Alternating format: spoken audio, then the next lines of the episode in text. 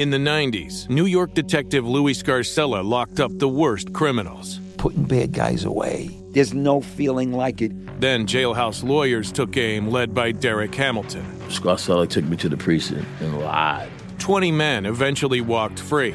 Now, in the Burden podcast, after a decade of silence, Louis Scarcella finally tells his story, and so does Derek Hamilton.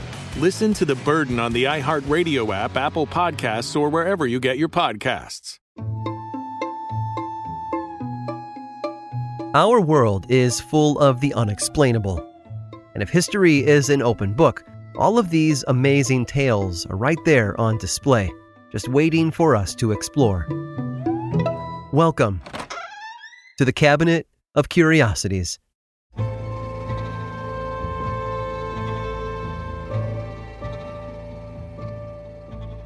There are things that go bump in the night. When the sun has set and the shadows come out to dance, they tend to play tricks on our eyes, making us see things that aren't really there. And sometimes those shadows step into the light, showing us exactly what they are. Whether we're able to accept them, well, that's a different story. Lee Parrish left his girlfriend's house in the wee hours of a frigid January morning in 1977. The trip back to his house in Prospect, Kentucky should have taken less than 10 minutes. As he drove along the pitch black highway, a cigarette perched between his lips, something near the tree line caught his attention. It was long, roughly 10 feet by 40 feet, in a shape of a triangle. It burned a reddish orange, and it was moving. Soon it was right above him, and a moment later his car radio cut out. Lee couldn't move, and neither could his car. And then the shape was gone, it flew off like a rocket until it disappeared into the distance, leaving the young man confused and scared. He eventually arrived home, his mother waiting by the door for him. It's so late, she said. Where have you been all this time? He told her he had just left his girlfriend's house 10 minutes before, around 1 a.m., and she said that that was impossible because it was almost 2 o'clock in the morning. Puzzled by the loss of time, Lee went to bed but found it hard to sleep. His eyes burned whenever he shut them, and a quick look in the mirror explained why. They were completely bloodshot. The next morning, he couldn't remember a thing that had happened. His mother, instead of calling a doctor, contacted a different kind of expert to help her son recall what had transpired the previous night. She reached out to a hypnotist by the name of Lawrence Allison. His area of expertise was in helping people regain hard to access memories specifically in people who had contact with UFOs. The hypnotist, along with a pair of local UFO investigators, invited Lee and his girlfriend over to his home that evening for a session. He put the young man into a trance and asked him to walk through the previous night's events like he was telling a story. Lee told him about the glowing rectangle, which turned to black, then white, before everything went dark. Suddenly, he was in a round white room surrounded by three oddly shaped beings. To his left, he saw a tall, wall shaped black creature with a small round head and an arm like pole sticking out of it. When the creature touched him, Lee said it felt like burning ice. On his right was a smaller creature, boxy in shape and colored red. It had a kind of nondescript arm jutting in front of it, like the black one. When this creature touched him, it sent a sharp, needle like sensation all throughout Lee's body. And then there was the last being, the white one, as Lee called it, about as tall as him and shaped like a mailbox. It had two arms that it kept against itself, and it glowed with a bright light. And Lee said that he understood this creature to be the one in charge. It didn't touch him, though, it only watched. It made a kind of scraping sound before the three beings merged into one and disappeared. Lee woke up in his car as though no time had passed at all. The rectangle above him sped away before he resumed his drive home. When he woke up from his trance, Lee remembered everything. The UFO investigators asked him questions about what had happened in the car during the incident and whether he'd ever encountered such beings before. The car had floated in midair, he told them. He didn't actually get in and out of it, but was phased through it to get into the ship. And while he personally had not had any close encounters in his life, his mother had experienced at least three, although Lee himself had witnessed UFOs from a distance on several occasions. The story of an alien abduction by a sole witness isn't much of a story. People come out of the woodwork all the time to make wild claims for attention and money. But Lee Parrish's tale is a bit different for two reasons. First, another UFO investigator who lived a few miles away had reported his neighbor's children screaming wildly at something in the sky. It was a round white object with a dome on top, which hovered briefly before zipping away. And second, the day after Lee's incident, his car malfunctioned. When the mechanic took a look inside, he noted it would need significant electrical work to get moving again. The cause of the damage, though, was completely unknown. Curious, wouldn't you say?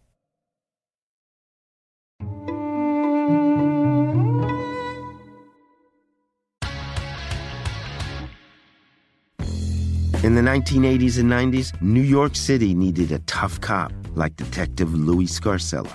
Putting bad guys away. There's no feeling like it in the world. He was the guy who made sure the worst killers were brought to justice. That's one version. This guy is a piece of shit. Derek Hamilton was put away for murder by Detective Scarcella. In prison, Derek turned himself into the best jailhouse lawyer of his generation. And the law was my girlfriend. This is my only way to freedom. Derek and other convicted murderers. Started a law firm behind bars. We never knew we had the same cop in the case. Scarcella. We gotta show that he's a corrupt cop. They can go f- themselves. I'm Steve Fishman. And I'm Dax Devlin Ross. And this is The Burden. Listen to new episodes of The Burden on the iHeartRadio app, Apple Podcasts, or wherever you get your podcasts. And to hear episodes one week early and ad free with exclusive bonus content, subscribe to True Crime Clubhouse on Apple Podcasts.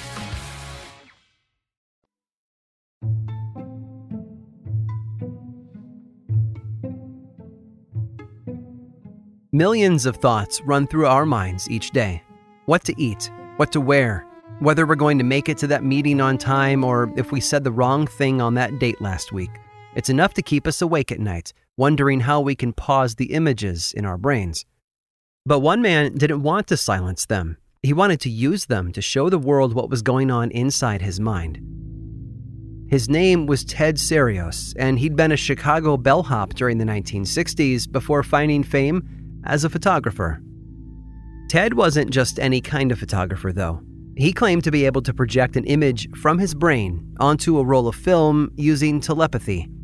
He would hold something he called a gizmo to his head, a small paper tube of some kind, and the other end would be pressed against the lens. Then, Ted would concentrate. His body would tense up, his eyes wide open, and his mouth a straight line. His limbs would tremble, and the veins on his forehead would throb. And then, he would release the camera. When the film was developed, much of the time what came out was an image that was either completely white or completely black. There was no visible object detectable anywhere in the photo. But every now and then, a blurry image of a landscape or a structure would appear. And it happened often enough to catch the attention of Dr. Jule Eisenbud, who put Ted through a battery of tests over the course of three years, hoping to gain some insight into how the former bellhop was able to conjure up the images. For one, Ted was drunk when he took his photographs. Like, really drunk. Eisenbud thought maybe he was even an alcoholic, given his lack of self control and disregard for social standards. Still, the doctor was impressed by the results. During one experiment, several people had gathered in another doctor's home to watch him perform. Serios asked for a suggestion, a place or a thing for him to imprint on the film. The daughter of the host was going to be leaving soon to study at the University of Rome, so she asked him to produce a picture of one of the school's buildings. She carried with her a folder of photos from the university for reference, which she held far from Ted's view. He went through his process of concentrating and yelling until he'd sufficiently transferred his thoughts to the film in the camera.